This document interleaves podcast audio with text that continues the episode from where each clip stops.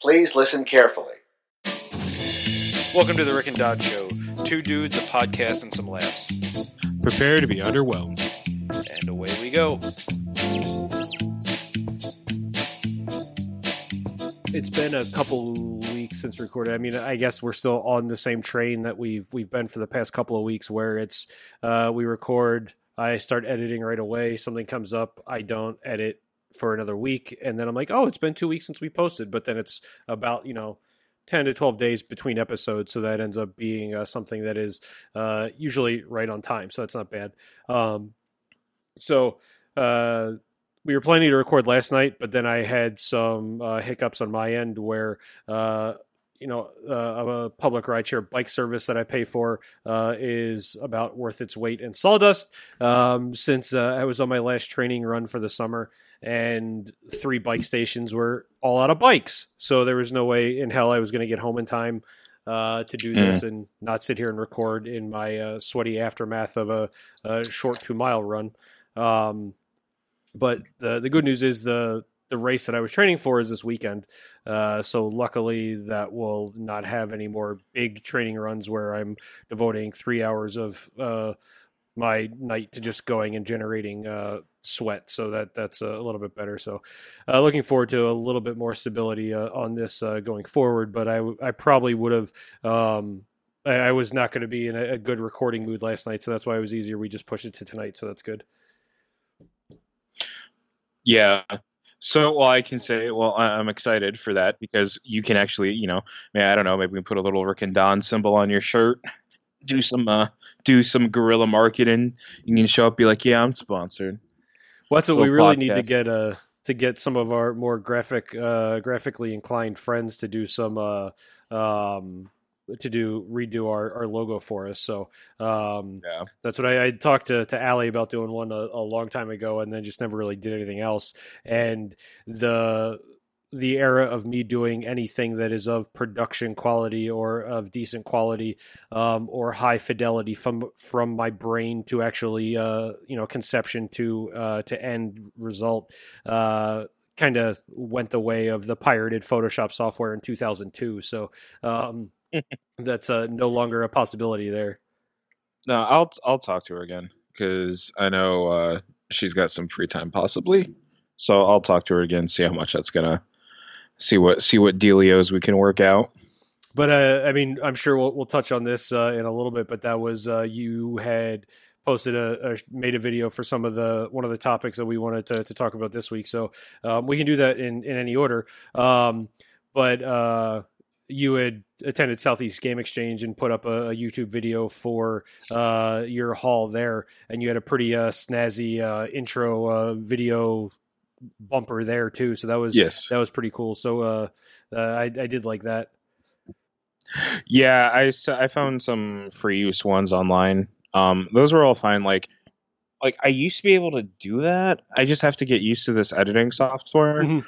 And like there's so much of it. So I'm using HitFilm and a lot of it is um, really uh, blocked off behind paywalls. Okay and so the I've had editing software before, except I've never had to deal with a, a paywall like that, and I don't know where my pirated I, uh, um um my pirated copy of Sony Pro Vegas is, um somewhere. So, um, so I was deciding whether or not if I actually want to play, pay for HitFilm. If I'm going to have to pay for something, I'd rather pay for something decent and not have everything blocked off because the pack that I I know I need like you can do some of that um, but the pack that i know i need is at least 50 bucks. Um, and then they're like because i'm not going to do any like special effects work or anything. Just create some graphics and that kind of stuff within the um, within that. Mm-hmm. um, but we'll see. I there's a lot of stuff i need to get going for that anyway. Um, but i've just decided after some uh, some more developments which i'll tell you about off off mic um, that I'm just gonna basically do whatever do whatever the fuck I feel like doing. Um, because I'm I want to say I'm like tired of being like cons- like considerate for certain things, but I'm gonna like you know I've got six, maybe six months to a roughly 11 months before like I would be overseas. So I just want to, I want to enjoy myself mm. while, while I'm stateside. Yeah, it makes sense. So, um, yeah, so like I've been wanting to do the YouTube thing for a really long time, and like if you tell me it's eighty bucks for fucking lighting, ten bucks for a fucking lapel microphone, you know, and fucking I've already got the camera, like you know, and the lighting that lighting kit includes a fucking green screen, four lights. You tell me that, and then fucking maybe fifty to eighty bucks for editing software. I'll just fucking spend it and edit videos and do that is something I could basically add to my skill set on top of it while making content. So, um, which makes it easier because my plan is if I can. Um, so I, guess as long about race uh, way to, to go about this, but um, yeah. So I did go to Southeast Game Exchange uh, this past weekend. And where was that? Uh, Greenville, South Carolina. Now, those of you, those of you generally know that Greenville, uh, correction, not Greenville, uh, South Carolina is generally one of my no travel states.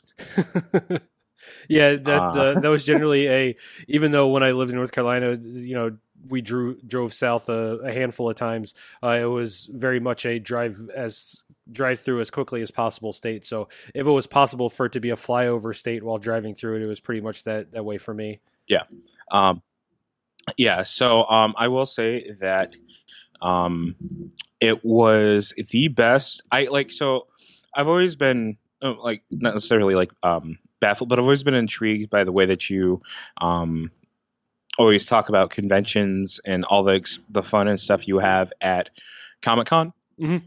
And I was finally able to have an experience where I understood where that was coming from, uh, where you'd be coming from feeling that way. Okay. Um, I met a ton of cool people. Um, I met a, a ton of uh, smaller YouTubers. Um, who were all really nice. You know, um, we talked.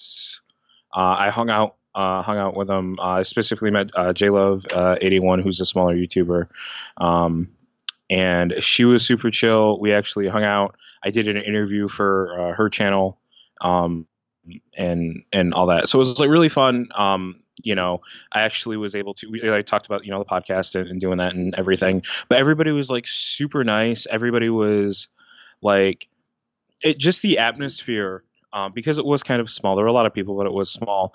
Just the atmosphere there of being able to sit there and be able to start a conversation with someone. Mm-hmm. Um, it made me wish that I was going to those instead of basically worrying about all that time like playing Magic. I, it made me wish that I just like knew about those, and that's what the kind of experience I'd be getting. Well, I mean, even because, for me, that was that was kind of the reasoning behind still wanting to go G, to GP, GPs, blah, blah, blah. and I mean, mm-hmm. similar to like the experience we had at like GP Charlotte a couple of years ago, where it was like mm-hmm. I didn't play one round of Magic the entire weekend, but it was still there for you know the community aspect of it, the conventionality of it, and the fact that you know GPs have turned into like little mini um, conventions and and just doing just that as mm-hmm. opposed to having the all the pressure and need and desire and all the other stuff to to do the playing. It's just like no, just like go and have fun and meet people and talk and do all of that stuff. Yeah, and I felt like the, the those conventions were basically really set up, um, from at least what I've seen, and the way that the that community is like really open and just excited um, about meeting people and talking to people. Like that's something I personally never experienced in the Magic community. I've gone to GPs and you know obviously you know had fun, but you know I'm at the point now where it's like I don't feel like I could basically walk into a GP by myself and feel like I'd have a really good time. Mm-hmm. You know, um, at a gaming convention, it, at least from what I experienced at Southeast Game Exchange, I have to you know go to more to see if it stays. But I, um, I think it would probably be pretty level. Like I made like I just you know met a whole bunch of people. Like not even just you know like um I added I think I added like I added like four or five people on Twitter, and then a whole like different people on Facebook. Like I haven't done anything like that outside of college in a very long time. Where I've been able to like just meet people and be able to connect and some connect uh, immediately connect with people, um, which was which was pretty fun and made me definitely want to go to like more of these um, within the immediate uh, within the immediate future. Um, just because I like it was fun. I got a lot of good deals. Um, I Like how uh, many bought- like how many total pieces of game swag would you say like you ended up with like coming home with? Because I, I mean, in your your your uh, video, which I mean, obviously we'll definitely link to, um, like it just you just it was like Mary Poppins goddamn carpet bag where you just kept pulling stuff out of there where it was little Yeah. by little, and then the, you know the games would get smaller, then they would get bigger, and uh, so it, it was something where it seemed to be uh, a pretty decent haul like uh, for the entire weekend. Yeah, so there's actually two videos because what I um wanted to do was so the there are a lot of uh, there's there's become an issue with counterfeit games. Okay. Um, and so for the second video I took for the high dollar item, higher dollar items that I got, um, it basically sat down, opened those up, um, to basically verify the boards, that kind of stuff, and I did all that. So at least people could at least learn a little something about authentic, uh, authenticating a card. Nice. Yeah, and what um I don't know. And that way if I decide to do the you know, go super hard with the YouTube thing, I can always chop that footage up into smaller ones. Um so that way because that's a resource that um there are like resources and stuff you can use online for that, but it's not is those resources are kind of hard to find. You have to dig through pages, all that. Because I remember when I first started getting my big ticket, some of my big ticket games that I have, um, I had to dig through Google search. You know, I'm in like page three or page four Google Yeah. searches after digging through forum after forum after forum, just to make sure I, I have the right board in front of me. Um, you know, especially with considering the local, um, almost said trading card store.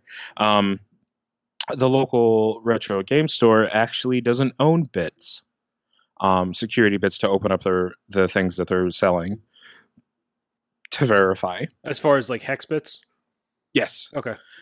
uh, which is insane because generally you would at least want to clean your product. And I don't know if you're going to sell me a two hundred and eighty dollar game. Can you make sure it's real? Yeah. uh, I mean, authenticate it in some way.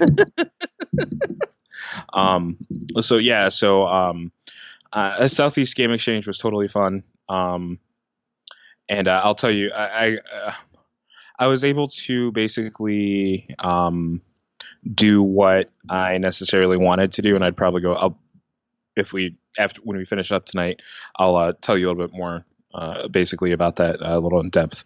Um, so, what were some of your favorite pieces that you picked up? Oh, so um, I unfortunately so there's a couple games that I'm look I've been looking for. Um, I uh, I love the unlicensed games for uh, the NES. Um, mostly because it reminds me of something my mom would have bought me. Like Okay. she's still alive, like and it's something she could still theoretically still buy me. but like growing up, those are the games I know she would have like she would have bought me. Like she would have bought me a copy of Captain Comic, or she would have fucking bought me Bible Buffet yeah. and been like, "Here you go," because it was like a fucking dollar 50 Mhm. and I'd be like, "Mom, this game is absolute fucking trash." And she would be like, and then she would wash my mouth out with soap, and then I would blow bubbles with it and keep swearing just so I could keep having an excuse to put soap in my mouth and blow bubbles. Um, you know, you know, I know it's a complete diatribe, but when we, when like when your punishment style is thwarted by an eight-year-old, like, I, I don't think it goes up from there. Mhm. So, uh, but yeah, so the uh, so I look for pieces like that. Um, the one game I've absolutely been dying to get my hands on is called Super Noah's Ark 3D, uh, which is basically a Wolfenstein 3 clone ish, or not Wolfenstein, Wolfenstein 3D clone ish, clone kind of thing, where you're Noah and you're shooting goats in the face with apples to put them to sleep. Um, it's absolutely fantastic. It's so terrible, and I love it. So, uh, unfortunately, I was not able to get my copy of Super Noah's Ark 3D at Southeast Game Exchange. Uh, I only saw one copy, and it was graded. Um, and I don't believe in grading items, um, especially where the item still has a functional use.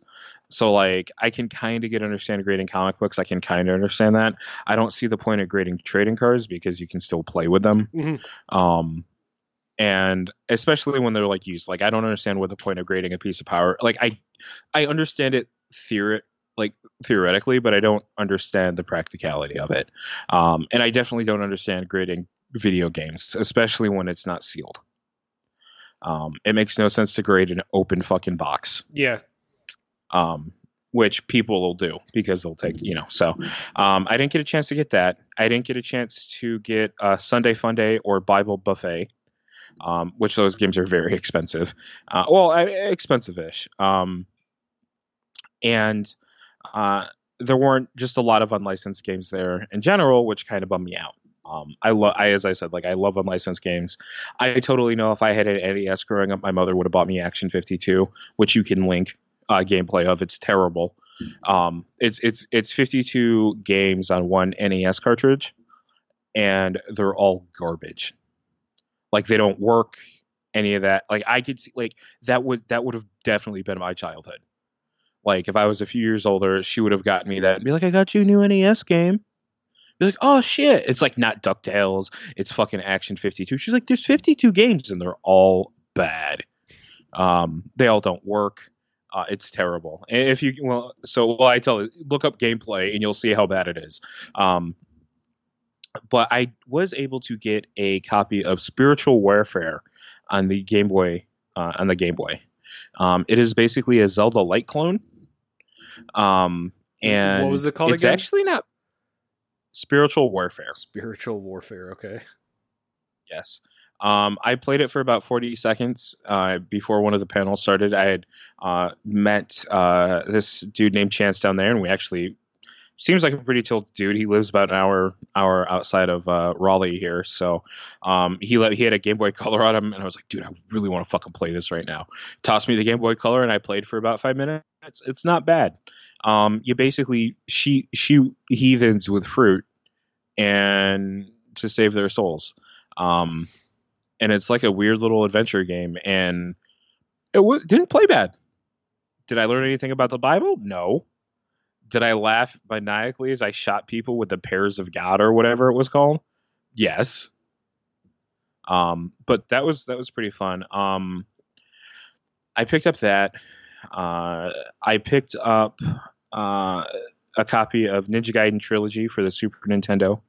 Um, which is basically the first three Ninja Gaidens all put together. Um, it's one of the rarer Super Nintendo games.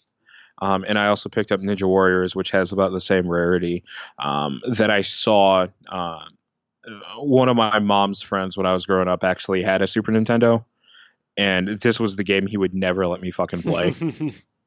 so yeah, fucking hundred bucks later, I fucking you know was like, okay, I got it. Like, um, but yeah, so I picked up that. I didn't pick up anything super crazy. Um, there was a Caltron six in one cart there that I desperate, I actually really wanted, but the dude was not being reasonable on the price. Um, if he was, that would have actually been my only pickup for the weekend, mm-hmm. um, because that's a very expensive cart. Um, and uh, that I would have blown all my money and been like, oh, okay, well, we're done. because um, I've actually been looking for one of those too. Um, but yeah, so no, it was a lot of fun. The panels were good. I went to a Q and A panel that wasn't straight trash. Okay, that, I mean that's based on all uh, of the, uh, you know, all of the the commentary and reviews of of the Q and A panels we've had in the discussion here for you know the past amount of time. Um, that is going to be far and away, you know, let's just call that a success and, and move on. Yeah. Yeah, no, it's like we basically just sat down, and because the dude, the uh, the dude that was hosting it was pretty chill, like it was basically just like a conversation with a large group of folks. Um, yeah, because there the was like Q and A's because they just flow. Yeah, yeah. yep. Uh, it was real nice. Um, you know, uh, I asked a couple of questions. They were probably stupid, but um, you know, it was cool. Like, uh, and the one thing that I really did like was I I loved how all the YouTubers uh, basically were basic uh, supporting each other. Mm-hmm. Um, so it's like they were they had their own their own little network, which was actually pretty cool, and I really enjoyed that.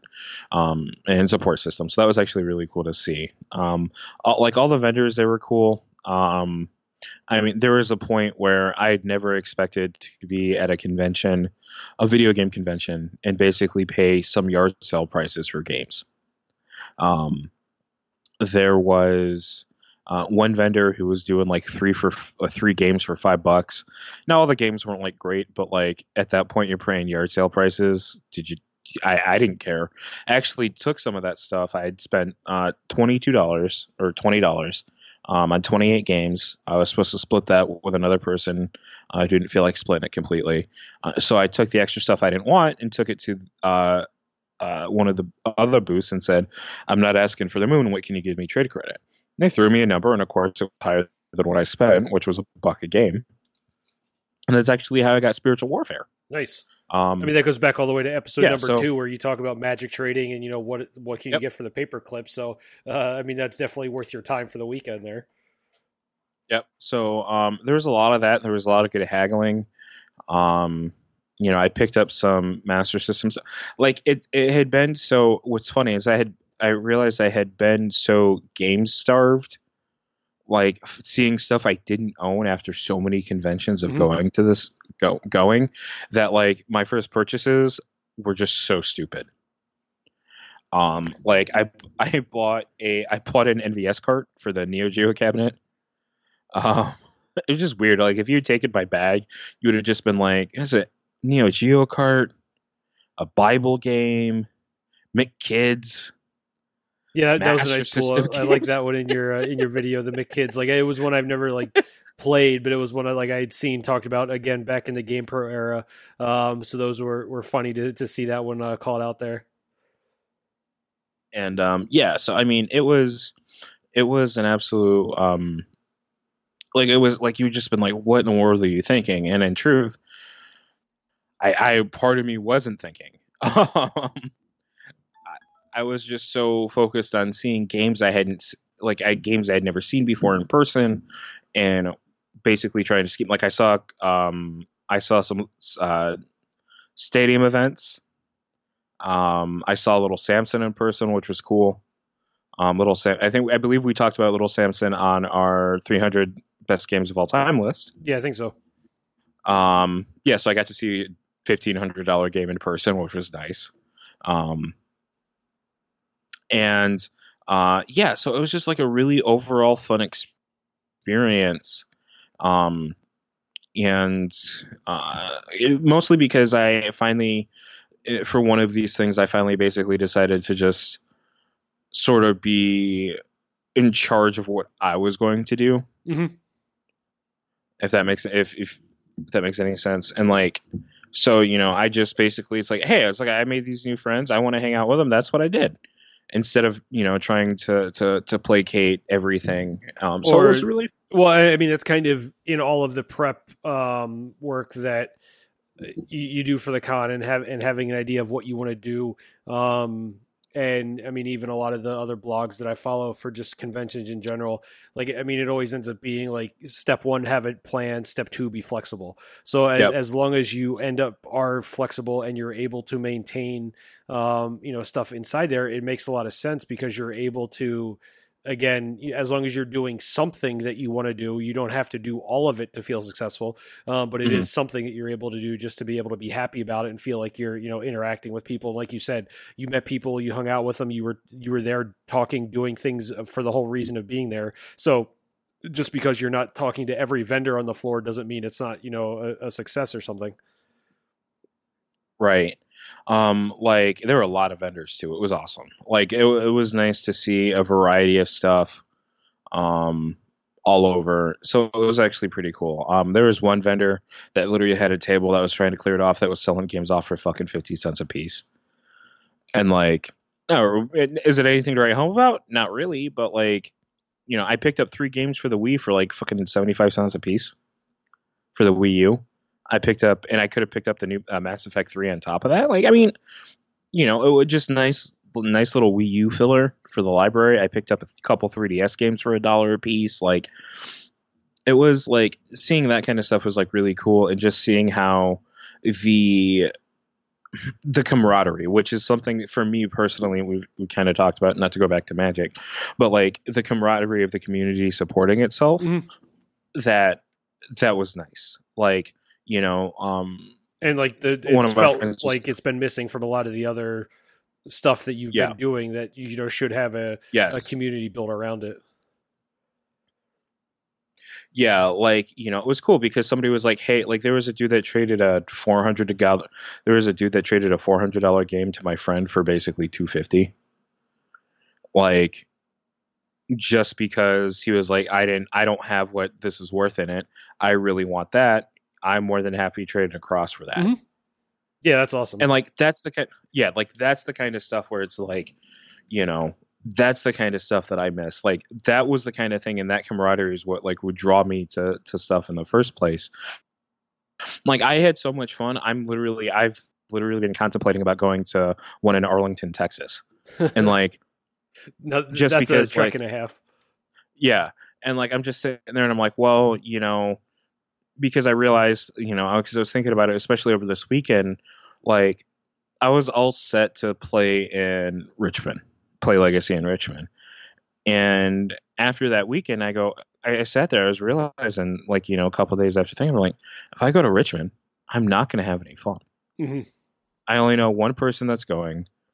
None of, you know, it's like none. I don't want to say like none of my friends are going, but the majority of the people that I would know I could definitely have a super quality time with aren't going to be there. So it's kind of just like, you know, I want to go and sell some stuff anyway. So why even worry about the hotel? Yep, exactly. why not just go up because it's close enough? Yeah, and you know that's not to shit on Magic or anything, but it's just one of those things where it's like, it's not something I feel like I, I can enjoy. I can enjoy that experience by myself. Well, and similarly, like I mean, the the next big Magic event that's here is there's a, a GP in Milwaukee, I think in November or December, and so I'm planning to go to that. But I I'm pretty sure it's standard. I'm definitely not going to be playing that in the main event. Um, uh, so the uh, I mean, there's no point for me like registering the main event if I'm not doing that. So it's basically same thing. I'm just going to Yep. go up, drive up, walk around, see the vendors, sell some shit, and you know call it a day type thing. Yep. Um, maybe playing a side event depending on what they actually have running there. Um, but it's kind of the same thing where it's like I'm not. Uh, and it's very interesting. I'll, I'll link to an article that uh, Brian Braun-Duin posted um, today about competitive magic and like the pressure you put on yourself and uh, to be like self-induced uh, Mm-hmm. pressure and um, uh, drive to do better, where it ends up being an unhealthy thing as opposed to a healthy thing. So it's kind of the same thing, where like as opposed to doing that self-imposed uh, anxiety of going to a magic event and playing in the magic event because that's what you have to do or that's what you should do, just instead of just going and having a good time because that's what you want to do, Yep. or you know having a specific set of things that you want to do for you makes the most sense as opposed to feeling out of like a, a sense of obligation or something just because it's you know it is event xyz you have to do you know exactly what Mm-hmm. everybody else is doing then yeah no just you know screw it do what you want and do it for you for the reasons you Yep. want to Yep. And, and that was it was it was different too because like I've gone to like these conventions and stuff and um eh, there hasn't necessarily been like pressure on it, but like there has been like certain I don't want to say like expectations or because like I because I go to those not with anything in mind. I, I just go I go wanting to enjoy myself. It's not like I'm going immediately to try and be a curmudgeon about it, right? Mhm. You know what I mean? Like I want to go. I want to have fun. That's why I'm like willing to spend the money. That's why I don't fucking care. That's why I'm, you know, like, and it's just like those. They've always had letdowns in some way. Um, you know, and that's kind of basically like, and and that's basically been my thing. Um, I'm tired. You know, I'm tired of the convention letdowns, and I didn't experience with this uh, with Southeast uh, Game Exchange. So like. I'm really looking forward to maybe going to another one or maybe seeing people that I've met or, you know, that kind of stuff. Because, you know, if I feel like I'm one of those people where it's like I don't mind spending time alone. I don't mind that. I don't mind doing stuff by myself. The best, the, my best movie trip in my entire life, I went, it was like four days after Christmas, like f- three years ago. And I went maybe three or four years ago, and I went to see Interstellar in theaters by myself Mhm. fantastic experience. I had my little bucket of popcorn, my little drink. I just drove down there, had stopped by the local game store, looked at some stuff, was like, okay, waddled my way over to the theater and watch Space Batman. And it was fantastic. I enjoyed um like I, I enjoyed that. I don't mind doing things by myself. Um and for something like like for like Retropalooza, let's say I don't know anybody that's gonna go Um, like, but if I go to the event and have a fun time at the event, just talking to people and meeting new people and making new connections and and getting tips about games and stuff, I that's a, that's more than enough for me. Mhm. And that's one of those things too. It's that like if those experiences aren't happening for me, I'm not going to go back to them. Like it's like with SuperCon, those experience like it was cool meeting. Um, you know, it was cool meeting uh, the folks from How Did This Get Booked. Um, and they have another podcast. So, uh, Jake Manning has another podcast that I actually uh, recommend checking out because uh, I think I think personally you'd get a kick out of it because they talk about the uh, life, death, or life, career, and death of uh, professional wrestlers that have passed. Oh, interesting. Uh, Which one's that? Uh, it's called 10, 10 Bell Pod. Okay. I I think is the name of it. Um, but that one's actually pretty good. They just I listened to the episode today they did about Chris uh, Candio, uh, Candino, excuse me. Um, they did one about Bam Bigelow, that kind of stuff. Uh, Dino, something I can't remember.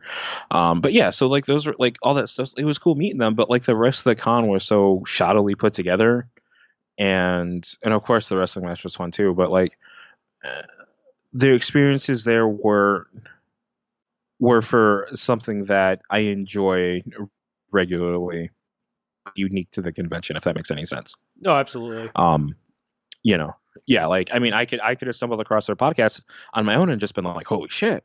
Or I could have gone to see that quality of a level of a wrestling match on my own and just been like, oh, that was really fun. But like the convention didn't allow me to do those.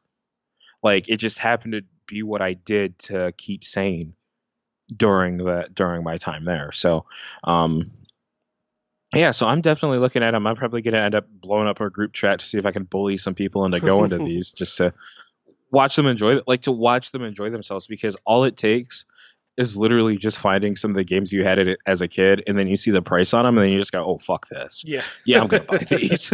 that's that's that's all it fucking takes, dude. There was the I have a game that I've been looking for for a really long time that I didn't buy. Um, that I had as a kid that I got game got rid of it to GameStop for a quarter, uh, so I could play the counter Counter Strike on an Xbox that uh, my friend had showed me. Just uh, all like I didn't have I, we didn't even have fucking we had dial up internet. Like we're talking like 2000, you know, five or Mhm. six or whatever. We had fucking dial up. We didn't have. I couldn't play the game with other people outside of bots. I just wanted to sit there and try and have a hobby or something in common with a friend to connect with. And like that game, the fact that I got rid of that game, I still have the fucking box for it. It's actually downstairs. And I've not been able to find it at a reasonable price.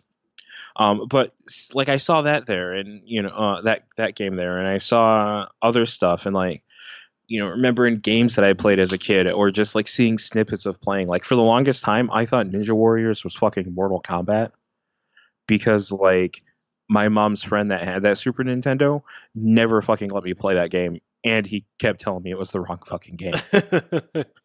So like you know eh, just stuff like that. And and just to see other people immediately connect on something just to be like because it's weird. Like it's you don't get like it's something that it, it's fundamentally different because you don't get this experience.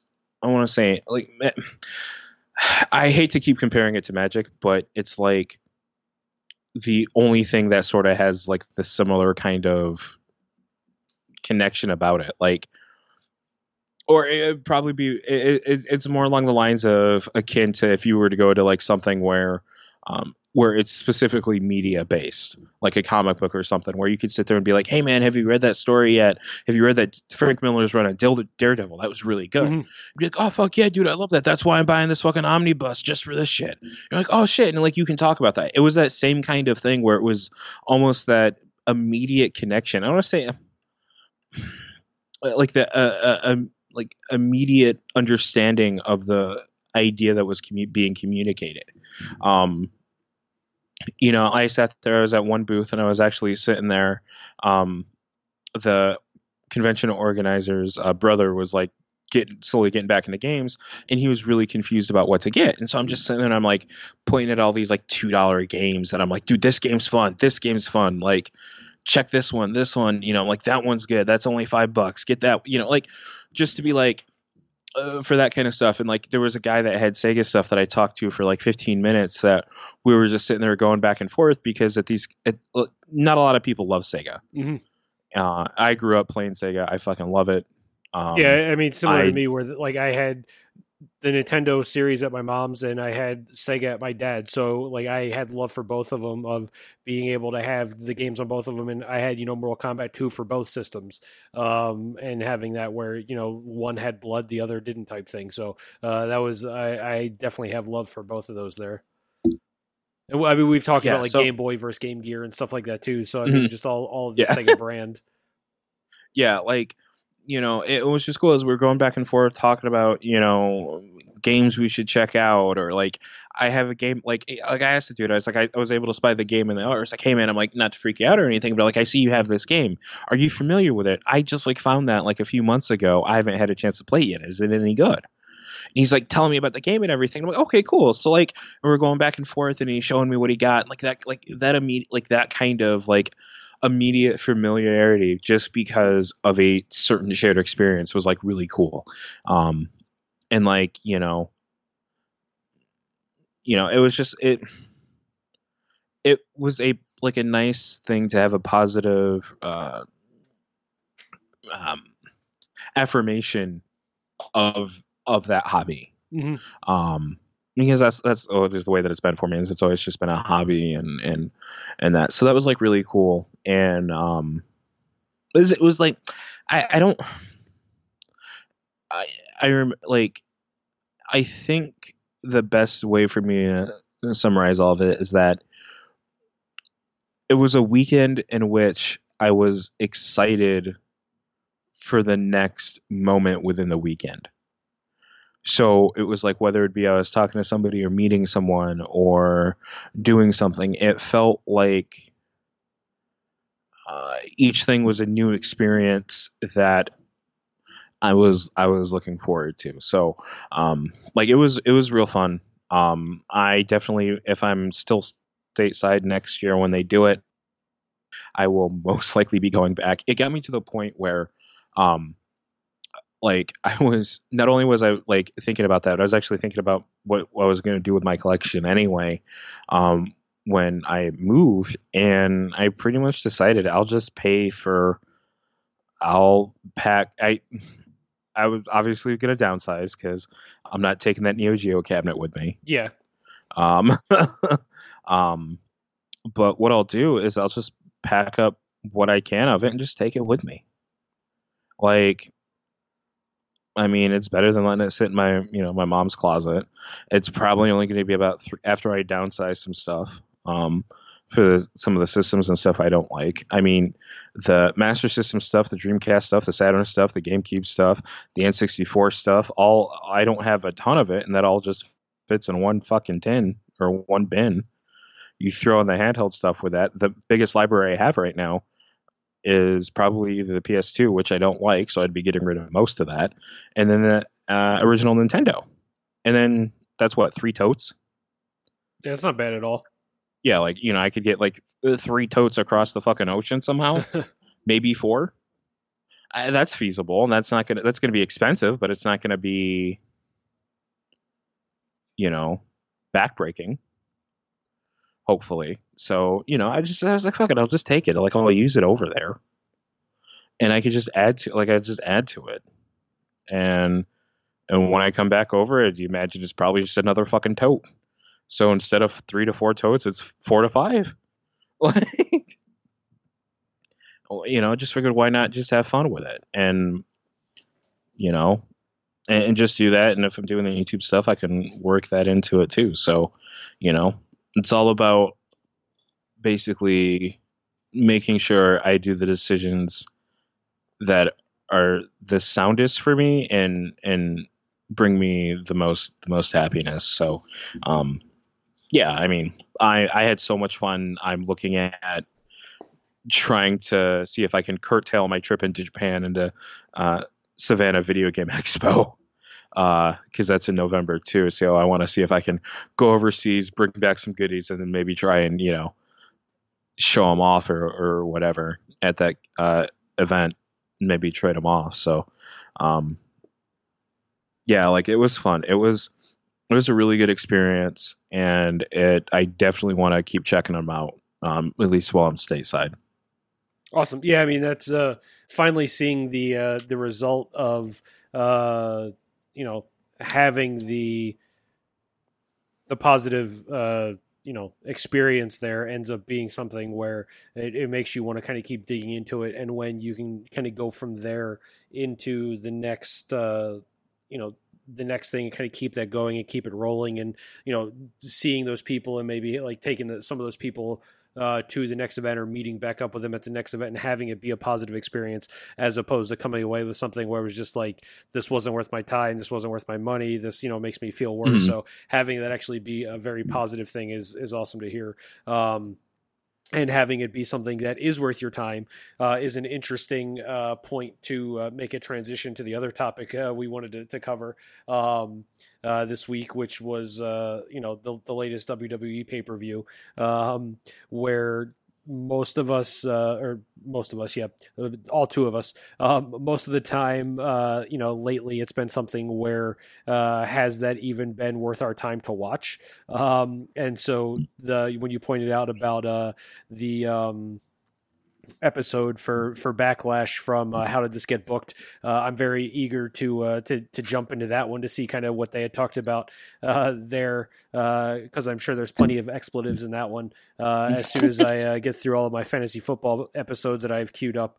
Um, and so this was something where going into it it was being built as a super long card. Like I would just kept looking at all the matches and like this is going to take forever. Um, and so you know I was expecting to be like a seven hours of of just waiting for it to be over. Um, and we we you did you watch SummerSlam? I don't remember if we ended up talking about that.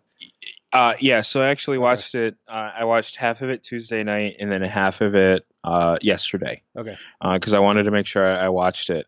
Um, did you watch? Did you get a chance to watch Takeover or no? No, I didn't have a chance to watch Takeover. Yeah, so that's what um, I I caught Takeover, but I I, I don't watch ta- NXT during the week. Um, so it was just like just doing stuff in the background, like uh, background noise while cleaning up, moving stuff around, and, and doing some of that. And that was something that like every match there, five you know simple matches kind of what you were talking about uh, with the uh, omega and okada matches um, where it's something where you can watch the match and know exactly what's happening see the character arc in the match uh, it's well performed everything is is very well done um, and so I came away Saturday night like every match just got progressively better, and that was well worth my two and a half hours of sitting there. And you know that alone by itself would have been worth ten bucks for the month.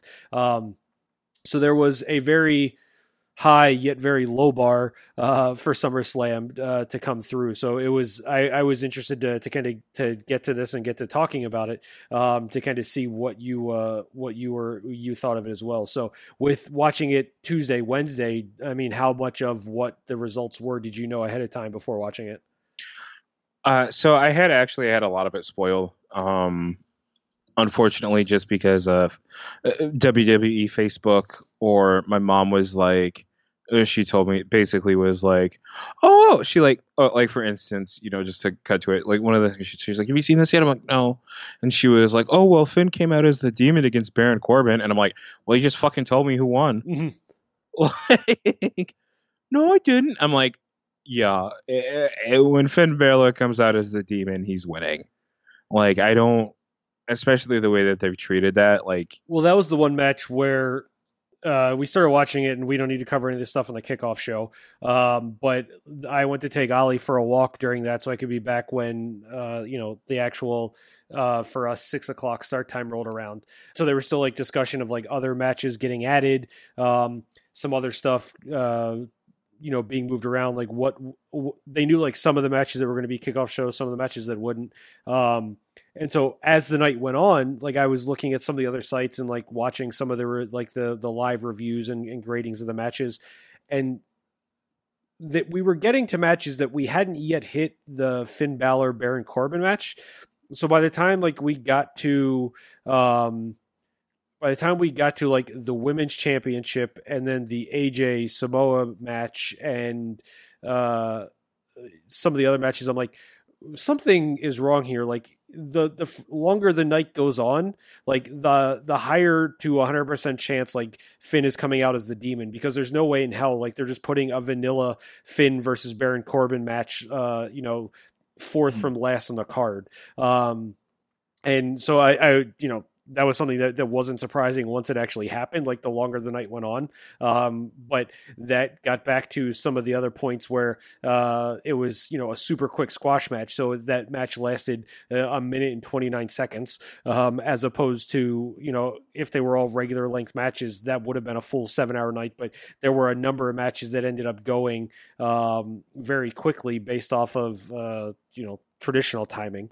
Um, so it was interesting to see how they did some of that with, uh, you know, two matches under two minutes, um, a couple other matches under five minutes, uh, so that they had, you know, a shit load of matches on the card, but they were all, there were only a handful of them that were, you know, a regular match length. Yeah, like I um I like I watched it and I was okay through the majority of it, but when it got closer to the main event, I definitely found myself kind of waning and, and, like just wanting it to be over because like so I because I broke it up over two days, um, mostly because I was falling asleep like an old person at ten thirty. So what did you Um, get to? What did you get through uh, on Tuesday?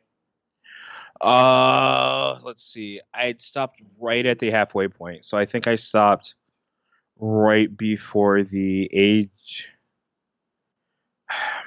AJ because it was either I think it was right before the AJ Styles Samoa Joe fight. Okay.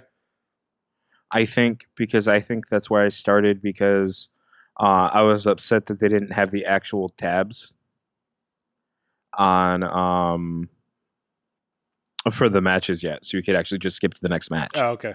So I watched, uh, I and it was about that match. I saw about like the majority of that like cut in, and like it was around that time I was kind of definitely like on the second day I was kind of just, you know, I honestly I was necessarily not putting up with the WWE shit, but like because I think I had so much of the night spoiled for me. Yeah, I mean there wasn't much surprise. it was that basic- you weren't like getting the beats or it wasn't Yeah. suspenseful. Blah blah blah. Hmm Yeah, and like what wasn't spoiled, you know, uh, the WWE the WWE did a piss poor job of um pushing forward like building suspense to keep like to to intrigue people who might not have seen SummerSlam to see it, uh, aka buy it, Mhm. because they literally spoiled everything on their Facebook before Monday Night Raw. Oh yeah, yeah. And I was just like, okay. Like, great. Like, what was the point of that? Like, Well, I mean that's it's a big. It's an interesting uh kind of shift in what used to be where uh you know when we were growing up and you had to buy the pay-per-view and you know it was x amount of dollars you know say $40 for you know the live pay-per-view and then you could get it later that night for cheaper but then you could still get it like the re and this was when you couldn't get it on demand but you would have to pay for the the re-airing that was usually you know a Sunday night pay per view, Monday night Raw, and then Tuesday night they would rerun the the pay per view, um, and you would still end up paying like twenty bucks for that. So it was like you know forty bucks, thirty bucks for the replay, and then twenty bucks on a Tuesday. And so the, the fact that they would still cover a lot of it, but you didn't have social media that would be so you know prolific and ubiquitous to be able to to spoil everything so easily right away and have all of that information right there. So it's almost like if you're not doing that, you have to go and do like your own little hidey hole to to stay away from it. yeah. And I wasn't like, and I wasn't going to necessarily do that for SummerSlam. It just didn't feel, I don't want to say worth it. Um, I mean, I, I saw like some of the overall grade reviews on it, and it looked like the show got about a B minus. Um, that main event can, I, I hate to skip all over that card, but No, we can jump around. I mean. I've got it What up, the hell so was that can, main we can event? go all the That- way around. Well, I mean, it was. Yeah, I mean, it was no um, different than what we expected. It was a complete, you know, garbage fire. Um, I feel betrayed that they actually just had, you know, Braun out there to keep people in their seats. Um, so the the fact that uh, like they were saying that he would, you know, should have cashed in, blah blah blah. Um, but that they just, you know, had him out there, and, and it actually got me interested at a, point where I was paying attention to a Roman Reigns slash Brock Lesnar match. So you know, I'm very upset about that. Um, but other than that, you know, it was just it was garbage. Like I, I there's the understanding, you know, the the industry as a whole, and then you know kayfabe and all that stuff. But like, I just want nothing to do with Brock Lesnar. Like, I don't care. Um, I, I, you know, I hope his his contract is done and he doesn't get resigned and he can go do whatever he wants with UFC. Um, like, I, I don't really care one way or another with Roman Reigns, but as long as he's on the show defending the belt, I don't really give a shit what happens. Um, so it just like it was about time, and it was like three pay per views too late that that title change happened. Um, Yep. So the fact that you know it happened in six minutes and five seconds, where again between the two of them, they did what you know four unique moves between spears, Superman punches, and F fives, like and um, and uh, the triangle choke. So I mean, there wasn't anything unique. It's not a good match. Like it was something that had to happen for a while. Um, and so the fact that you know it finally changed hands was you know just like oh okay like now I can uh, you know close that uh, close that that chapter and, and move on. So I'm glad it finally happened. But it like it wasn't anything like where it was something to write home about. It's like uh, like a what are we supposed to do? Is it like the WWE creative, like a toddler, where they're like, "Oh, look, we finished all our vegetables." It's like, well, no shit, we told you to do that. You're not going to get a pat on your back, but we have to act happy so that you won't, you know, not do it next time. Like, what's what's the point? yeah i i was super i i was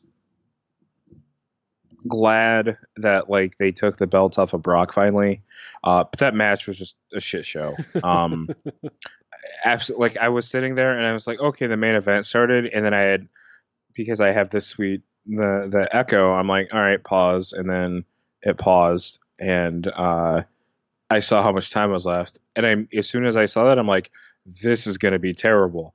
And then guess what? It was terrible. Yep. So, um, like that was like that match should done. It's it's they're done with it. Like no more Brock, please no more. Um, uh, speaking of championship matches with UFC fighters, uh, let, can we talk about that Alexa Bliss Ronda Rousey fight? Yeah, I mean, just the uh, where again that was another one where if it was anything less than what it was, like it would just be ridiculous. But again, this is something where it hadn't gotten to the point where I was tired of Alexa being a no-show champ because she's actually been there fighting regardless of all the other introduction of of Natty and Mickie James unnecessarily mm-hmm. in, in some of this stuff. So she was there showing up and everything, but I just I, I'm not a fan of just Alexa's ring work right now based on everybody else being there. Um, so mm-hmm. right, the fact, like, I mean, of just the way the match went down, I was perfectly fine because again, even, there's no way in hell you're going to sell me, you know, Alexa defending that title in any clean way for Ronda not to win. Um, no, whether or not you know Ronda deserves it or whatever that makes sense. You know, that's another thing. Um, but like, I was happy for the way the match went down, but it was kind of awkward where I'm just like sitting there watching like okay, like this has no flow to it, and all it is is like just having like her uh, either you know intentionally or they wrote it in a way that they needed to, where like she just no sold anything that Alexa did, um, and so like I saw a lot of commentary on both sides of that fence, um, where it was a you know a problem for her not selling any of the moves, but it was just like in a in any given way, like I can believe a lot of the stuff that would go down between something like Brock and Roman. Um, but like there's no no way I'm believing anything besides just like Ronda purely beating the shit out of like Alexa. Um, and so that was the only thing that made sense to me.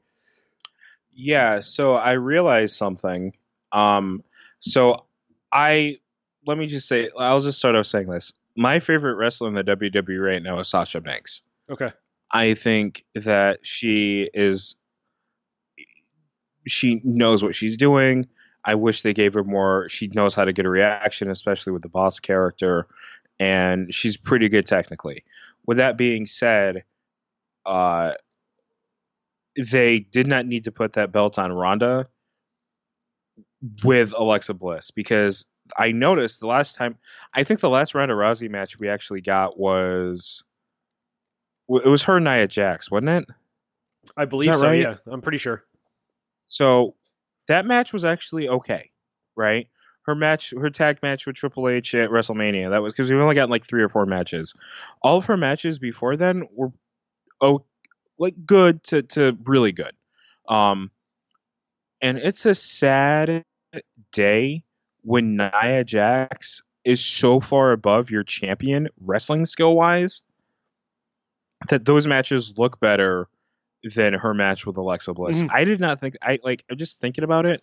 Like Ronda's moves didn't look like they just they didn't look i don't want to say they necessarily didn't look like wrestling moves well i mean they're not it's like it's a it's a judo hip toss and then some of the other stuff and i mean all the submission stuff and arm work and stuff where it, it's the the main complaint where and I'll, I'll, give Ronda credit like she she plays it up a lot for WWE and it's come off a lot better than I expected it to but it's the main reason I'm not a fan of Shayna Baszler as in the NXT and the the kind of the role and character that they're playing there where it's just it's a slow uninteresting UFC mat style um you know take them to the ground ground and pound and all of the the moves that they're doing where you know they're not actually applying a lot of the moves that like it they're looking like they're doing.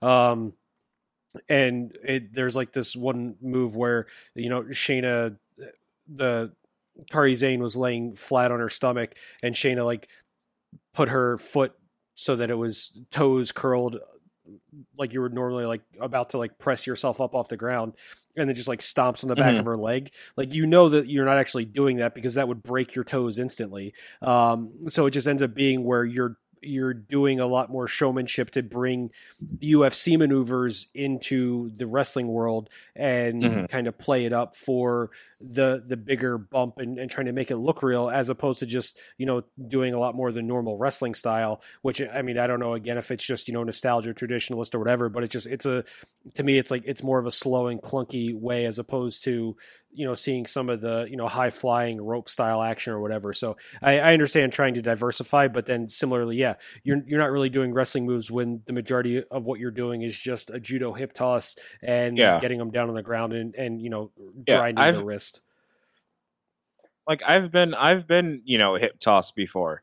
It's not great, but I, you're not getting a fucking pin off of it. Mm-hmm.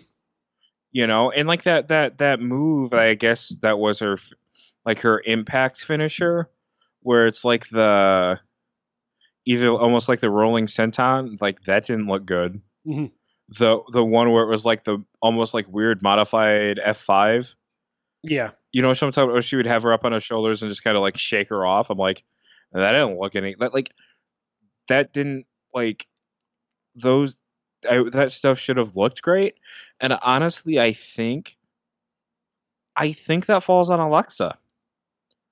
Just to be perfectly honest, is that like it's her job to sell that offense. There's no reason why she couldn't have gotten a little error off of that or or, or something like that. Mm-hmm. Like that really falls on I don't think like I don't I'm not blaming like I don't think it's Ronda's fault. I think that was Alexa and I think the for a match that was supposed to be so historic why not put her in there with a better worker? Like one thing I did see was that and I didn't know this prior to last week so I don't know how like I, I didn't see it um was that I mean Nia is apparently injured, so that's why she hasn't been on TV. She's been off resting or, or recuperating, recovering from some sort of injury. Um, so I don't know if that was as a result from you know the last pay per view and and that match with all of that, mm. and they mm. kind of um, they that's why they gave the belt to Alexa at the time. So I don't know if that was part of that and how serious that injury was um, or is. Um, but yeah, I, I, agree. It ended up being something where. Uh, I, I, wasn't a fan of Alexa getting that belt back in this one, where there could have been a much better match if it was with somebody else. But I think they had to, to sell it up that way, or I mean, at, at, least where it was, it was something where they couldn't have sold a much more competitive match, but there could have been more of a selling job by Alexa for a lot of the impact that yeah. was done for those moves. Yeah, like, um, you know, those I, those two championship matches like kind of uh, bum me out. I I can't believe I ever was gonna fucking say this, but kind of my P break match was the WWE Championship match. Uh, I'm right there with you. Like I, which I look, I fucking love Samoa Joe. I love AJ Styles. It's like chocolate and peanut butter. Well, correction, it's cho- it was chocolate and peanut butter. You know, fucking ten years ago. Now it's moldy. It's Yeah. mold. so I, I mean, I, I'm kind of the same way. Where uh, again, coming in, like I wasn't a huge AJ fan, but you know, after spending some time back in context, um, I I became a, a huge AJ fan, and seeing him work a bunch of different angles and stuff, like it's still pretty awesome. Um, seeing him able to Styles clash Samoa Joe was was amazing. Um, and I think this is this is an interesting perspective where you know I'm a huge Braun fan, whereas you're not, and it may be vice versa on Samoa Joe now, and it may be more where I don't have the background and coming back into it, I don't have Mhm. his history, but I'm just not a Joe fan.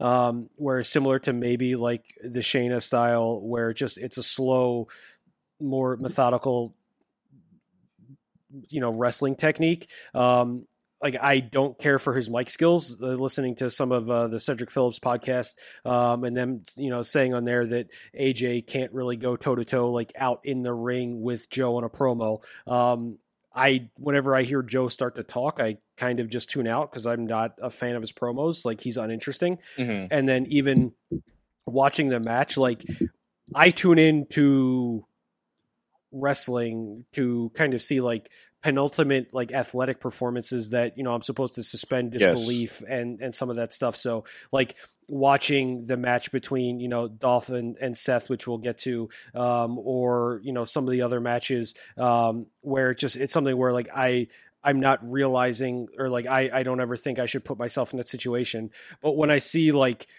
AJ like throw Joe into the ropes and then his shorts basically fold over from the fat on his stomach whereas that's what my running shorts do Yeah. when I go for a run. I'm like there's nothing there. Like that's like for me that's pulling me out of it where I'm like dude like you're not mm-hmm. in shape. Like yeah you're bigger Yes. but it's like it's something where yeah he could get you in a calf crusher and that's going to be it. Like you're if all you're doing is going out there being like a disgruntled asshole but you're not really and yeah you may be hitting the gym but you're definitely not watching what you eat because Samoa Joe is definitely heavier than when I saw him you know in the the live event oh. here in January so it's like if you're like if you're just not if, if you're if you have the fat roll that I have, like why do I care about you being like this penultimate like action figure, Yeah. like real life action figure, and I just don't give a shit.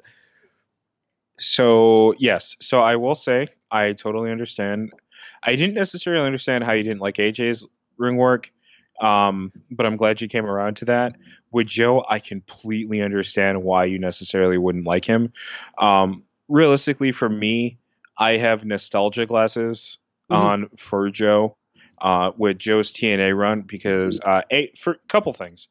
First off, he didn't always have the body of a deli person, as in a person who works at the deli at your local grocery store, um, not someone from New Delhi. Okay, Um, um, I don't even know where the fuck that is.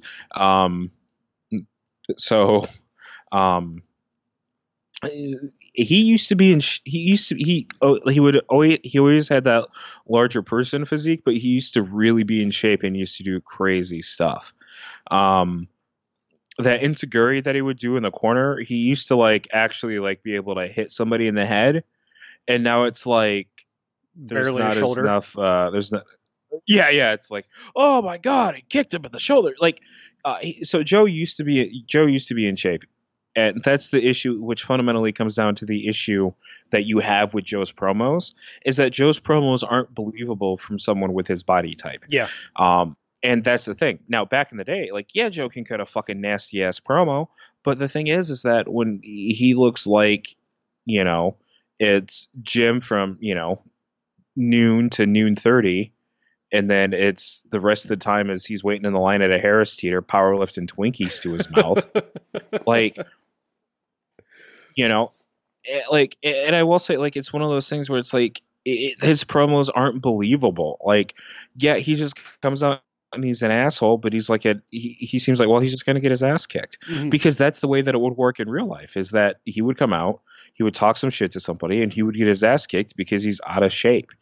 And like i'm not one look i'm i'm not like a body person because i'm fucking not one to talk but like when it comes to something like that i'm like you know and yes it's hard to stay in shape on uh, with the wwe schedule the way that it is. I totally get that but with that being said like you know it, joe's got to kick it up a little bit But I mean, you can see, I, I, I, you know, give him a lot of credit there. But you see guys like somebody with the same physique style, Big E, is able to do that in the same body type, the same, you know, uh, if we're going back to NH or going back to the original 8-bit Nintendo uh, ice hockey game, you have the skinny guys, you have the medium guys, you have the fat guys. Like both Big E and both Big E and uh, Joe are, you know, the fat guy frame, but there's one that you can tell actually puts the effort in, and another one that doesn't. Similar to that with you know Kevin Owens, um, where just on the the match list that I'm I'm scrolling through, he's in the one under the the New Day match. Um, Mhm.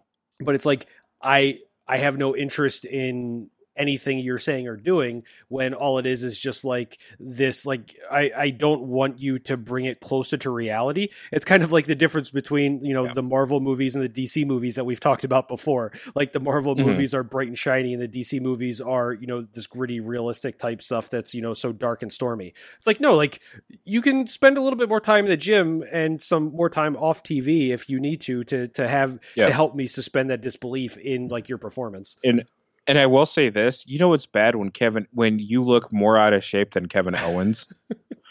like or else I totally get what you mean by like like with Kevin Owens and with like guys if with guys with that body type is type is that guys have always with that body type have always been around pro, professional wrestling. Mhm. Yes, Biggie is on the extreme of absolutely being cut. Uh big big uh big wool.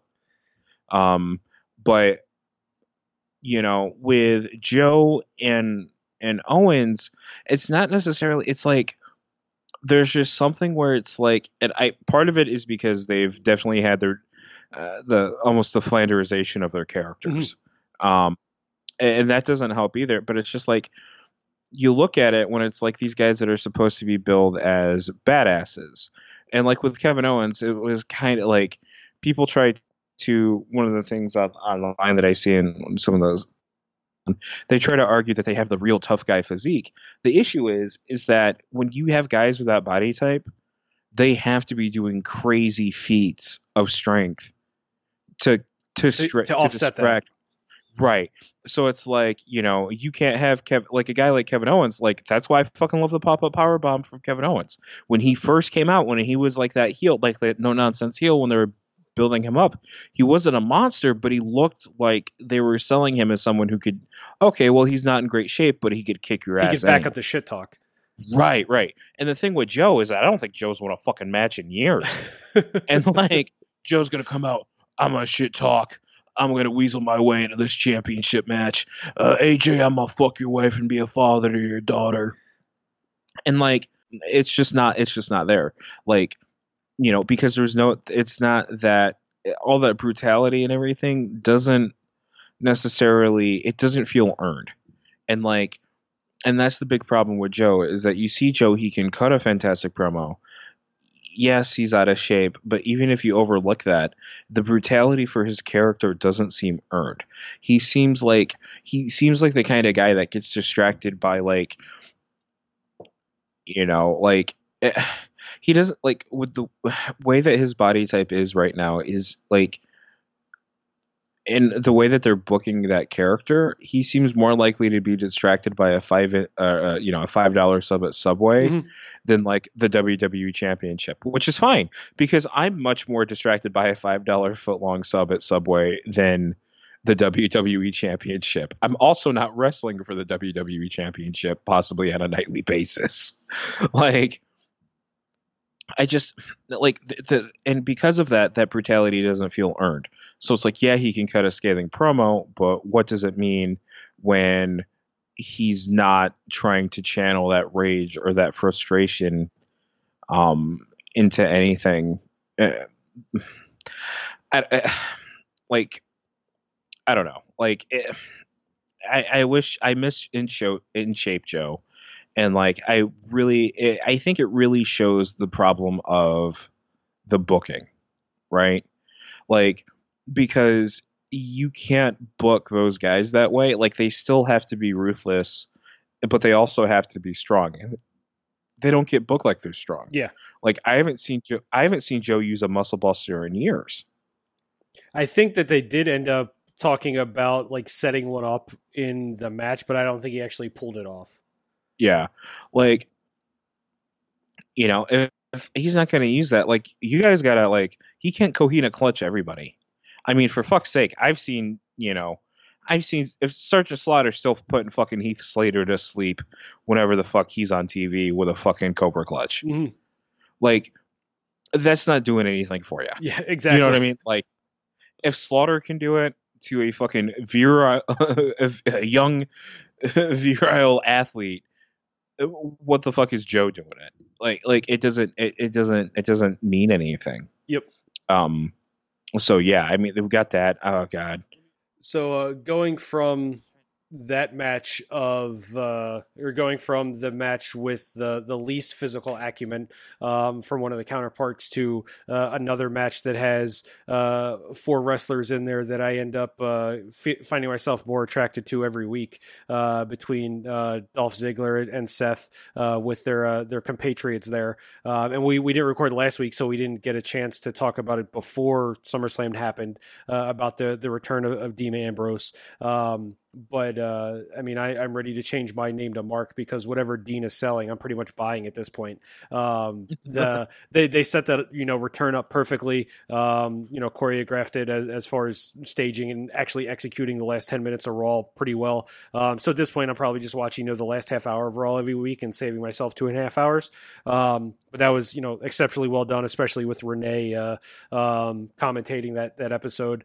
Um, but this this was a match where I felt uh, vindicated from the Iron Man match previously. Um, at Mhm. what was that was the last one at what uh, Extreme Rules, right? The Iron Man match was Extreme Rules.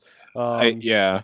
so this one uh, felt better, where it didn't have the shitty, dusty finish like it did last time. Um, there wasn't a ridiculous, overt amount of interference by uh, McIntyre um, or uh, you know Ambrose for that matter. Um, but it, it was the match itself was good. But I mean, as as ripped as as Ambrose is, and kind of the role he's playing now. Um, the with the, the look and everything it, that was an all all around like uh you know a plus for me to to start the night and especially with uh Seth winning the belt I was happy with that one Yeah, like um like so that was fine. Like um that match was fine. Why do I feel like I blacked out of that match? it was I mean it was the the first one of the show so depending on how uh, how tired you were when you started uh you may or may not remember all of it and it was only one Yeah, of the it was one I of the remem- only matches to go like over the 20 minute mark it was like that and and one of the other and the the Miz Daniel Bryan match that were oh, the only other long match of the night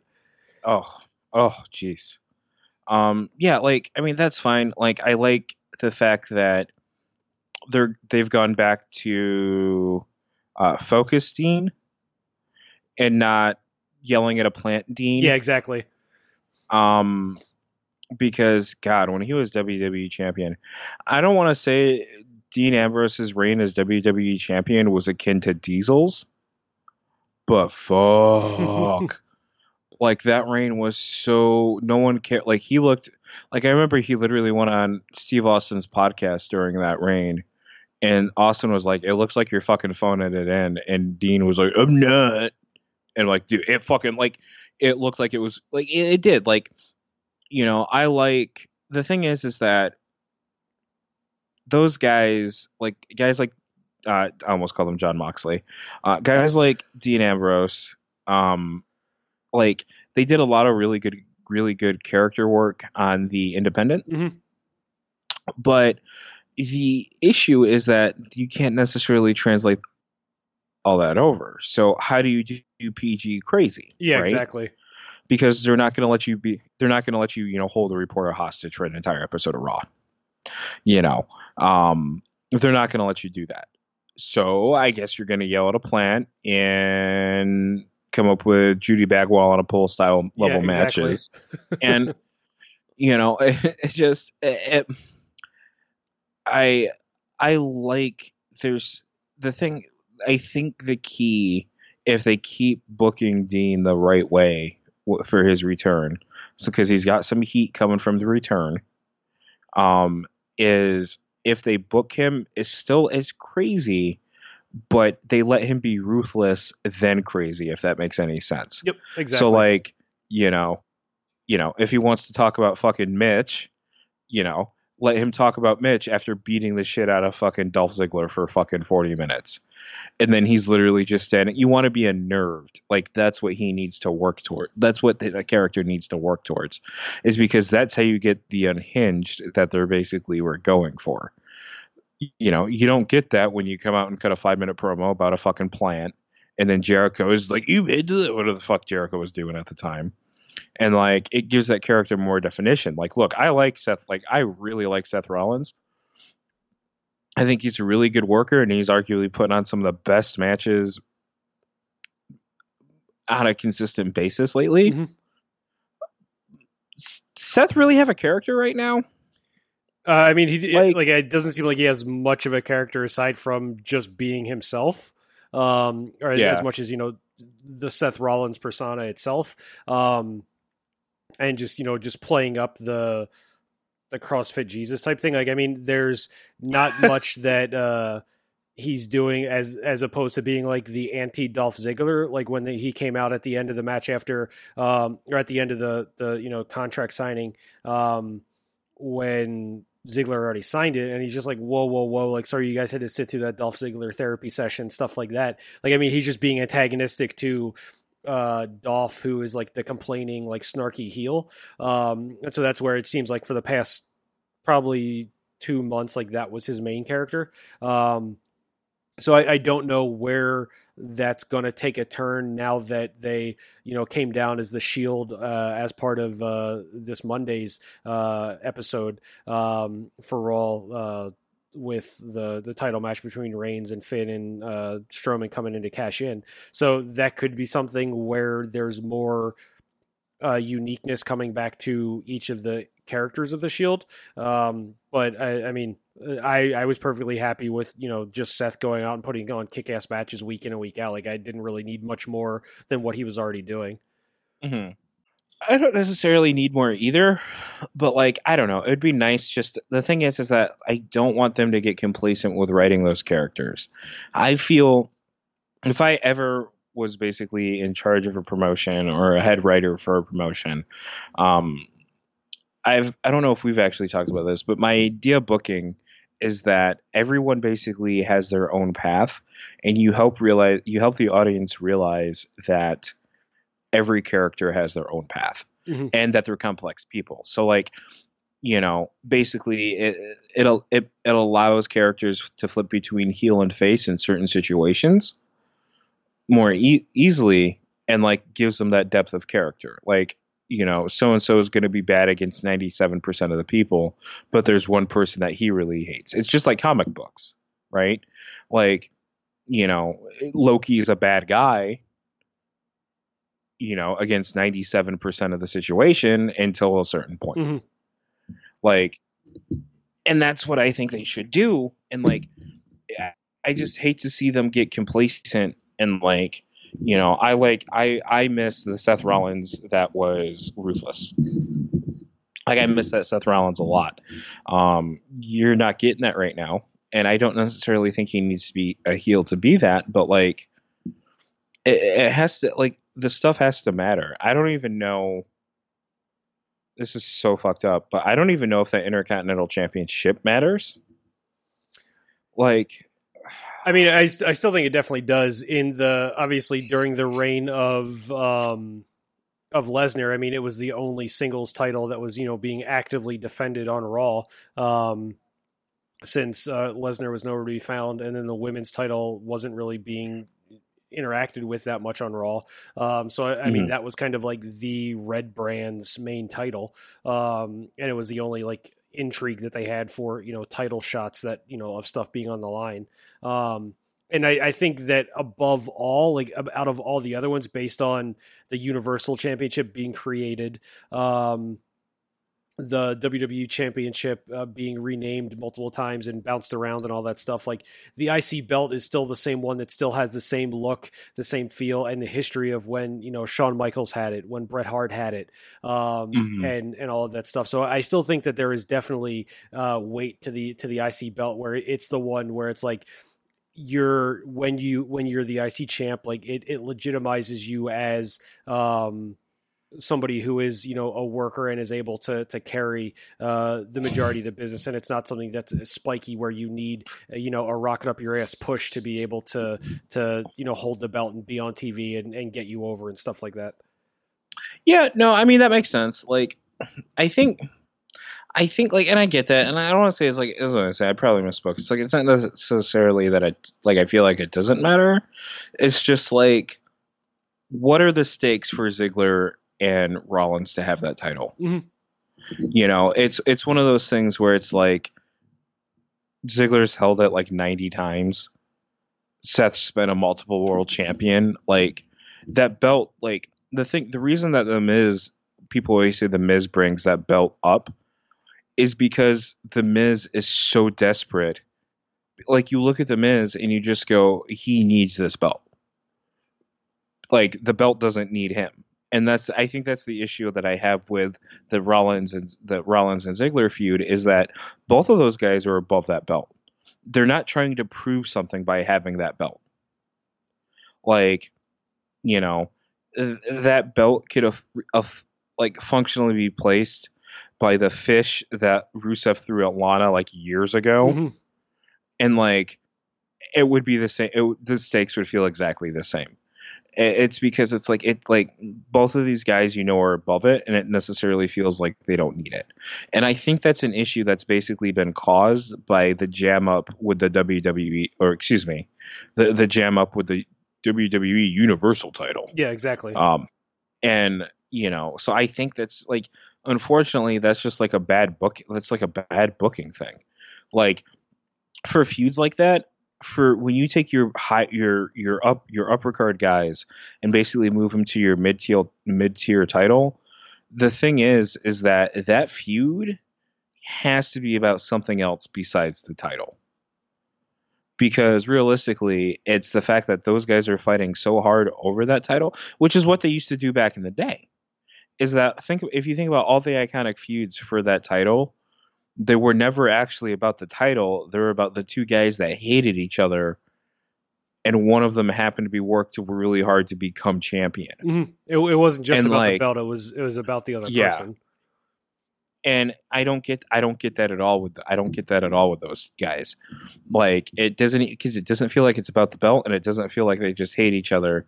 It, it, it feels like they're just you know they're just two guys showing up to work and I hate to say that, like I like both of those guys a lot, and I've some of them like they have good matches. It's just like the it's weird. It's like the chemistry is not completely there for the two of them.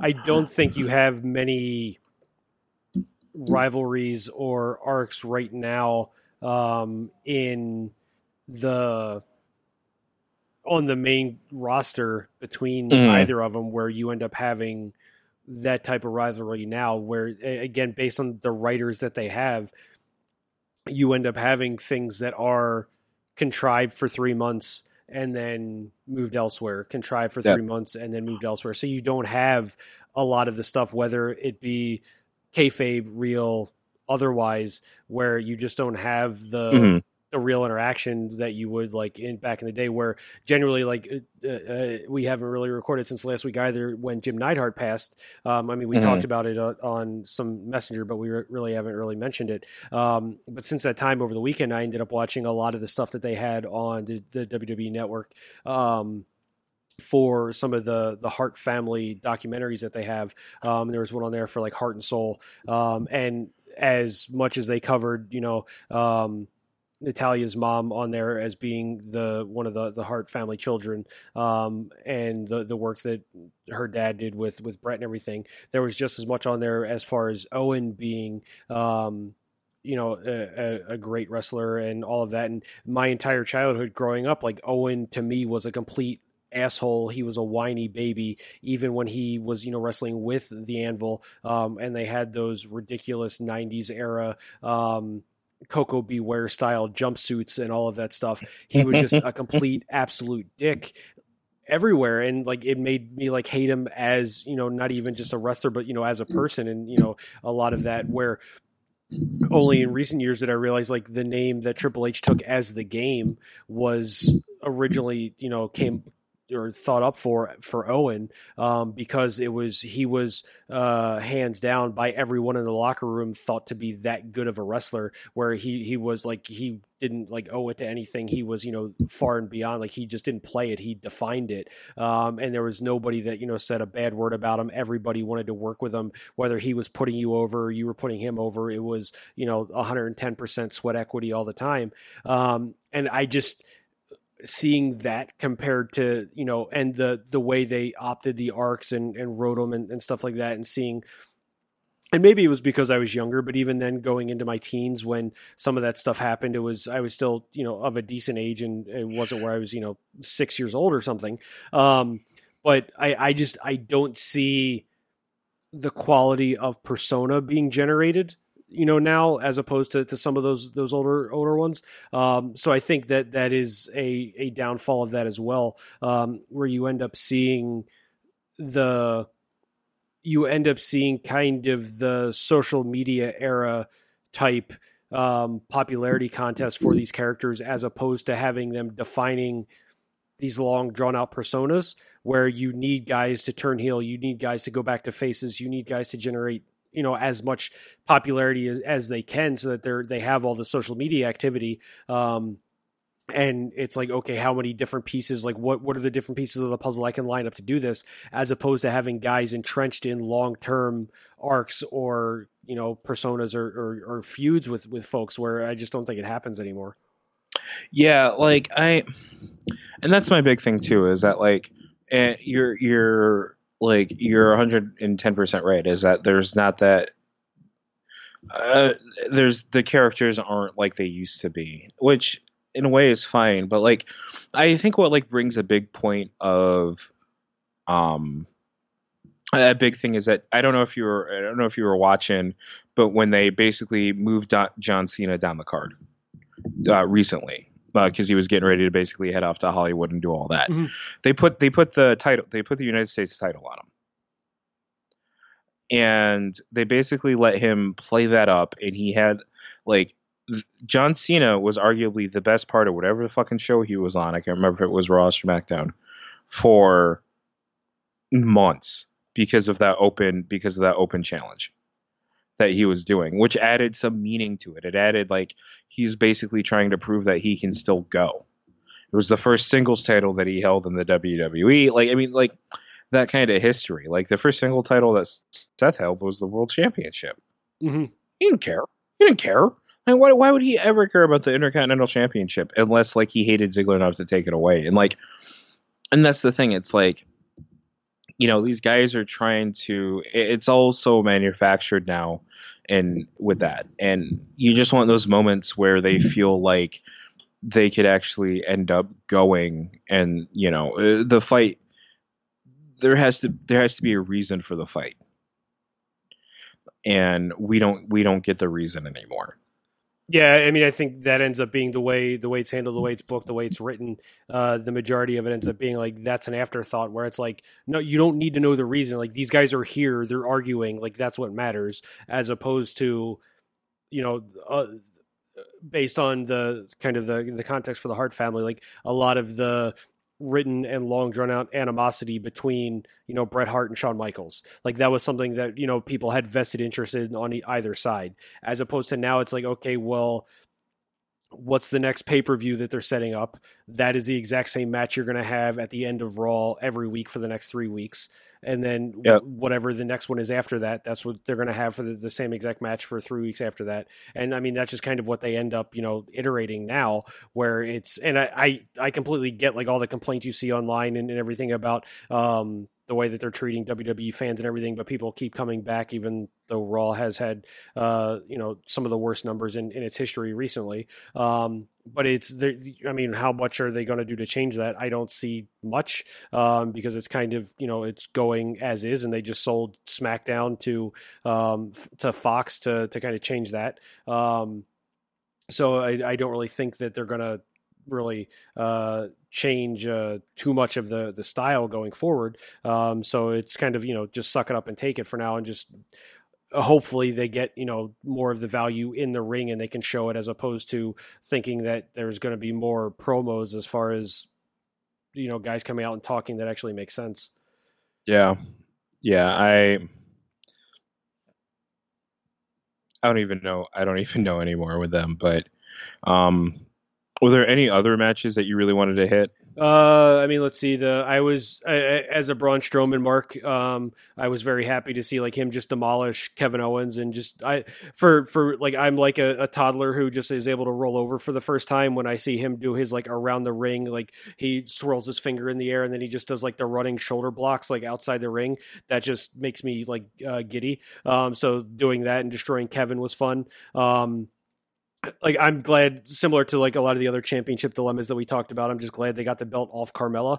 Um, where oh god, like I mean, it she's she does good work on the mic. Like she's perfect. On, she's fine on the mic, but then like I just can't stand her wrestling in the ring because she hasn't wrestled a match, and so the kind of the the burn that they did in the promo earlier in the week where like Charlotte was like you're a diva in the women's division was 100% spot on um where like she, she was 100% all of her matches for since she got the belt have been divas era matches where she hasn't really wrestled and it's all been obviously you know uh, james ellsworth in a shark cage type matches. Um, so to get the belt off her and give it to either Becky or Charlotte is fine. Um, I like the angle that they're playing now with you know Charlotte having the belt and Becky being pissed off. I don't think it's going to end up with the heel turn for Becky that they think. Like I still think Becky is the face in the situation, um, mm-hmm. and where she's the the jilted uh, face and Charlotte is the deserving heel. Um, and so yep. you know Charlotte just plays that heel role much better. And that was another one where when we first when we first got back into it I wasn't a huge Charlotte fan, um, and she was annoying, and like I, I thought like she generated the genuine heat from me that the heel should. But like now seeing her and, and, watching some of the matches and just seeing the athleticism that she has, like she is hands down like the best wrestler in all of the in in either women's division. Um, and so just seeing what uh, what they'll do there is fine. And so I, I could have ended up seeing that one be go either way. Um, but just having the belt come off of Carmella is was made me happy. Um, and then the only other one that you know is worth mentioning is is still the the Miz Daniel Bryan one, where you know for for lack of a and anything else in in the ring, um, uh, I don't know if, if you've started watching much of uh, Miz and Mrs., um, but since I kind of got backdoored back into wrestling through Total Divas, um, all of the other you know uh, network television or cable television reality shows that I'm interested in now, um, and with the kind of the insight into Lana and Rusev that Total Divas has given me, and that's given me much more of an appreciation for uh, for Rusev with what he has to put up with from from Lana. Um, the I wanted to kind of check out Miz and Mrs. And I've actually, you know, come around on on the Miz a lot there just because of that and, and a lot of the work that he does and and very much the in the the the pattern of John Cena with being a very hard worker and stuff, and obviously not taking away from Daniel Bryan.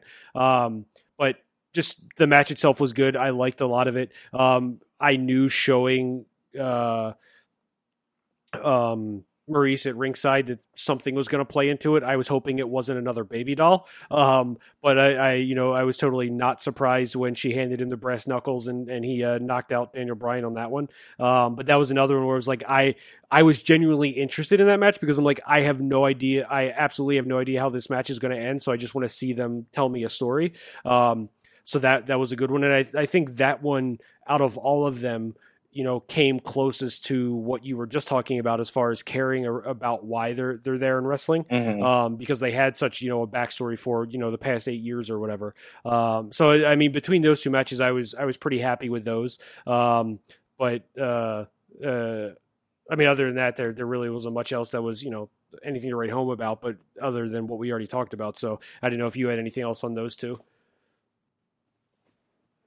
Oh, that uh, that match is always good. Um, it, and that's the thing is that the Miz try the Miz is one of those guys who there was a point there before when you weren't necessarily before you got like back into it, uh, where the Miz was arguably the best thing about Monday Night Raw mm-hmm. for like two to three years.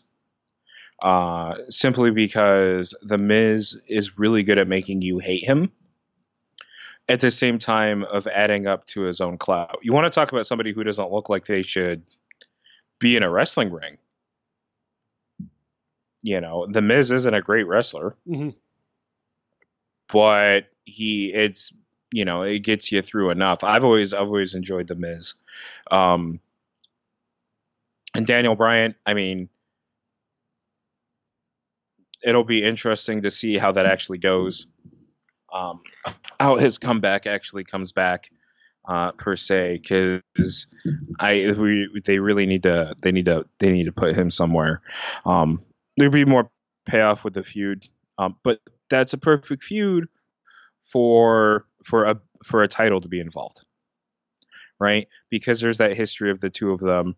Now it makes sense Daniel Bryan's trying to mount his comeback to show that he can still prove it.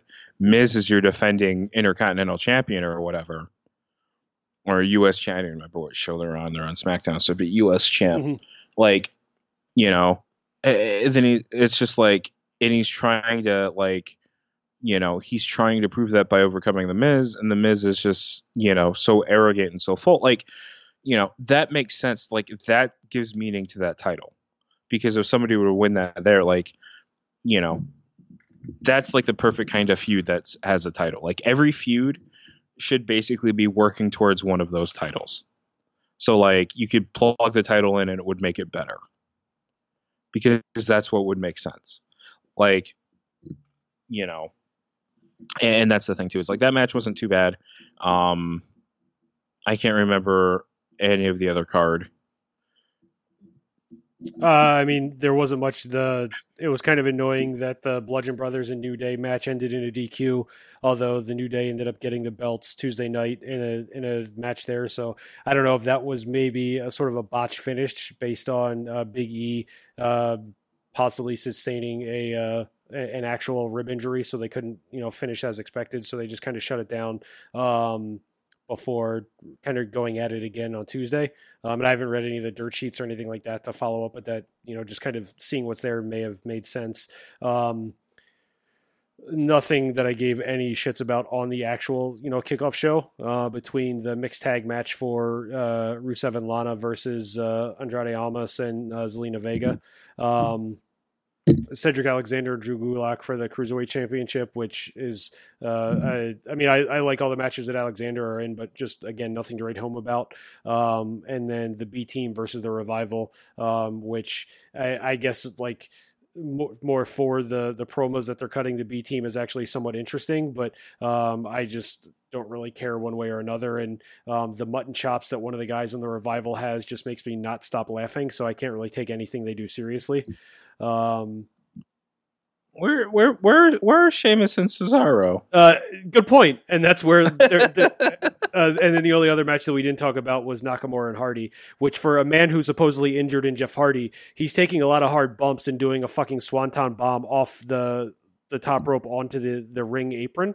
Um, so you know I don't know what's going on there. Uh, but there were a couple of tweets that I saw where it was like you could have an excellent uh, pay per view uh, card with everybody who wasn't showing up at SummerSlam, where you have the Bar, the Usos, um, and uh, you know a handful of other people that you know that are that have main evented pay per views that that weren't there on this ridiculous marathon of a night. So um, that, that was a, a kind of a good question that I saw as well.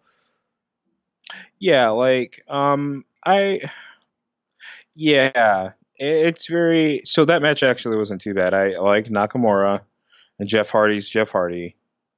Um it really seems like the way that they're doing they're booking Jeff Hardy is that yes, he's injured, but I think they're probably just going to try and um run him into the ground.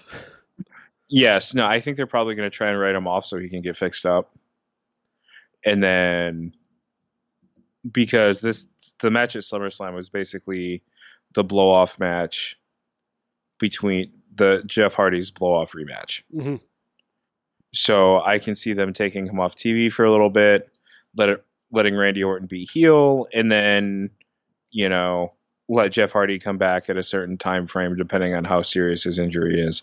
Also, I think it's one of the Bludgeon Brothers is actually injured. Okay. They had a, a, a torn bicep. That's why they they went and took the belts off of him on Tuesday. Um, because he actually has to go get surgery. Um, so yeah. Uh, yeah, I mean that's pretty much it. I mean overall, I think I saw the ratings of the show being a B minus. I believe that's correct. Uh, I mean, it's kind of Um, the the way that uh, Cedric uh, was talking about on, on his uh, preview of it, where every time that they have a a card that they're excited for, it ends up being a shit show. And every time that there's a card where it's just, man, this is like barely meeting a pay per view event, um, it ends up, you know, blowing the roof off. Um, so it was the the fact that they were able to pull a couple of swerves. Um, some of the more of the matches were more mildly interesting than expected. They finally got the belt off of Braun. With this being something where it was so large, we were expecting it to be a, an absolute shit show, and then having a surprise for some of it, I was I was pretty happy. So it wasn't too bad. Um, Yeah. So I mean, I, I would call this one a, a you know a mild success in the form of one of the big four, where it was like, bravo, you did your job, not like holy shit, this was amazing. Um, whereas like W or on uh, on Raw on Monday, Triple H came out and uh, cut a promo for the match that he's having with the Undertaker in October in uh, in Australia. Um, and he was he came out saying, you know, Saturday night uh, NXT was here. Uh, they took over and, and blew the roof off this place. And then Sunday night SummerSlam, it took it a level higher. And I was like, I I was literally waiting to hear what he was going to say, like how he was going to describe SummerSlam compared to NXT, because it was almost three times as long, but you had two quality matches as opposed to five quality matches. Um, so it was just interesting to see the way he was able to just, you know, keep going without even, you know, missing a beat or whatever and just, you know, slinging that bullshit. But um, that was funny. Whereas, like, yeah, like you guys, you know, you, you delivered a quality product. You know, you, uh, you know, um, you definitely hit the moon on Saturday night. Um, but then Sunday it was like, okay, like you, you know, golf clap, you did your job for one of the big four pay per views, but it wasn't anything major to write home about. So, I, I mean, Yeah. it was, it was worth it, but it wasn't anything ecstatic. Yeah no, and that's absolutely. I think that's a really good way to to sum that up too, because it just didn't. It didn't. It didn't. It, it, it was fine. Like it was fine. Like watching it, it was fine. Um, is it a pay per view? or show some show someone to get them into wrestling. No. Yeah. Um, you know, and, and that's the big issue is that they're not having the uh, that quality to get people into into it. Um, and that's my that's my big thing. But the, the pay per view overall was fine. Um, I'm not looking forward to WWE Super Slam. Do, do, do, do. Um, like I don't. That's just another one of those blow off shows. And then I guess you have Survivor Series in November. Uh, well, Hell in a Cell is sometime in September. Um, Oh. So you got Hell in a Cell, and then you got the Superstar Showdown in Melbourne. I don't know if they're doing another October pay per view, and then you've got Survivor Series in November. So we'll see how we'll see how that goes. Yeah, I'm uh, Helen. Oh, I, no, no, no. I think you've also they've also got Evolution in October. okay. So we're looking at a super shit show for Hell in a Cell then. So I mean, yeah, Hell in Um, a Cell is something where I I don't expect much, and then I'm not a huge fan of the way they're booking Evolution so far, but we can talk about that at a at a future point. Um, as opposed to having a lot of great uh, current superstar versus current superstar matches and nostalgia versus nostalgia matches. Um, they're they seem to be mixing up current superstar versus uh, nostalgia superstar for no reason whatsoever, just to have matches. Um, which seems completely pointless. Um, although I am hoping that they do introduce women's tag belts between now and then, because that would make a little bit more sense there. Um, but I'm interested to see what they do from a storytelling perspective. Based on what they've done so far, it looks like it's going to uh, crash and burn if they keep going with all of these, you know, mixed era matches. Uh, but we'll see. Since again, it goes back to our "Why the hell do we care?" Uh, theme of the episode. Um, but yeah, so Hell in a Cell, then Evolution, and then uh, Survivor Series. So we'll see where that takes us into the Thanksgiving time frame. Please listen carefully.